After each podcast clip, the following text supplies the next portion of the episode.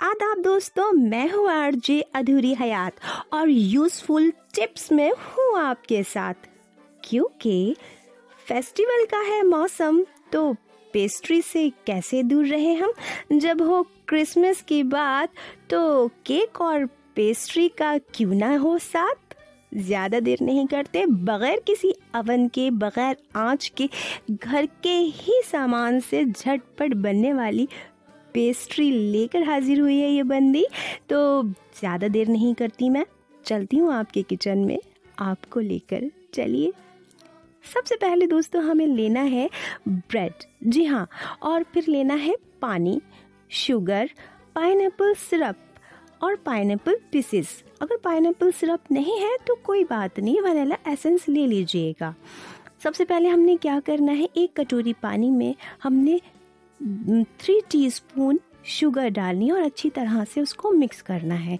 हमने एक सिरप बना लेना है, उसके अंदर पाइनएप्पल सिरप है तो वो डाल दीजिए, वरना वनीला एसेंस डाल दीजिए। और उसको अच्छी तरह से जो हमने फोर साइड ब्रेड ली है, उसकी साइड काट कर उसके अंदर हमने छिड़क देना है। या तो स्पून की मदद से लेकर डालिएगा, या फिर आप ब्रश की मदद से उसको हमने मॉइस्चर देना है। इसके बाद हमने लेनी है क्रीम। विप क्रीम जो मार्केट में मिल जाती है, वरना मैं उसके लिए आपको अलग से बता दूँगी कैसे घर में बनती है। एक लेयर हमने उसकी डालनी है। उसके बाद हमने क्या करना है, जो हमारे पास पाइन पीसेस थे, उसके ऊपर लगा देना है। उसके बाद हमने फिर एक ब्रेड लेनी है। इसी तरह से जैसे हमने उसको मॉइस्चर दिया था शुगर सिरप से उसको शुगर सिरप से मॉइस्चर देकर उसके ऊपर रख देना है। फिर एक और लेयर हमने विप क्रीम की लगा देनी है। उसके बाद जिस तरह से भी आप उसको सजाना चाहें या काटना चाहें, वो आप अपने ही मर्ज़ी के हिसाब से उसको सजा सकते हैं, उसकी आइसिंग कर सकते हैं।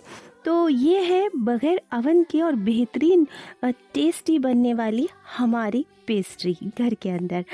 तो उम्मीद करती हूँ कि ये टिप्स आपको पसंद आई होगी और इन फिर हाजिर होती है ये बंदी एक नए यूज़फुल टिप्स के साथ आप लोगों के लिए। अपना ख्याल रखिएगा, अपने अपनों का ख्याल रखिएगा। दीजिए मुझे इजाज़त, फिर हाजिर होती है ये बंदी। अल्लाह हाफिज़।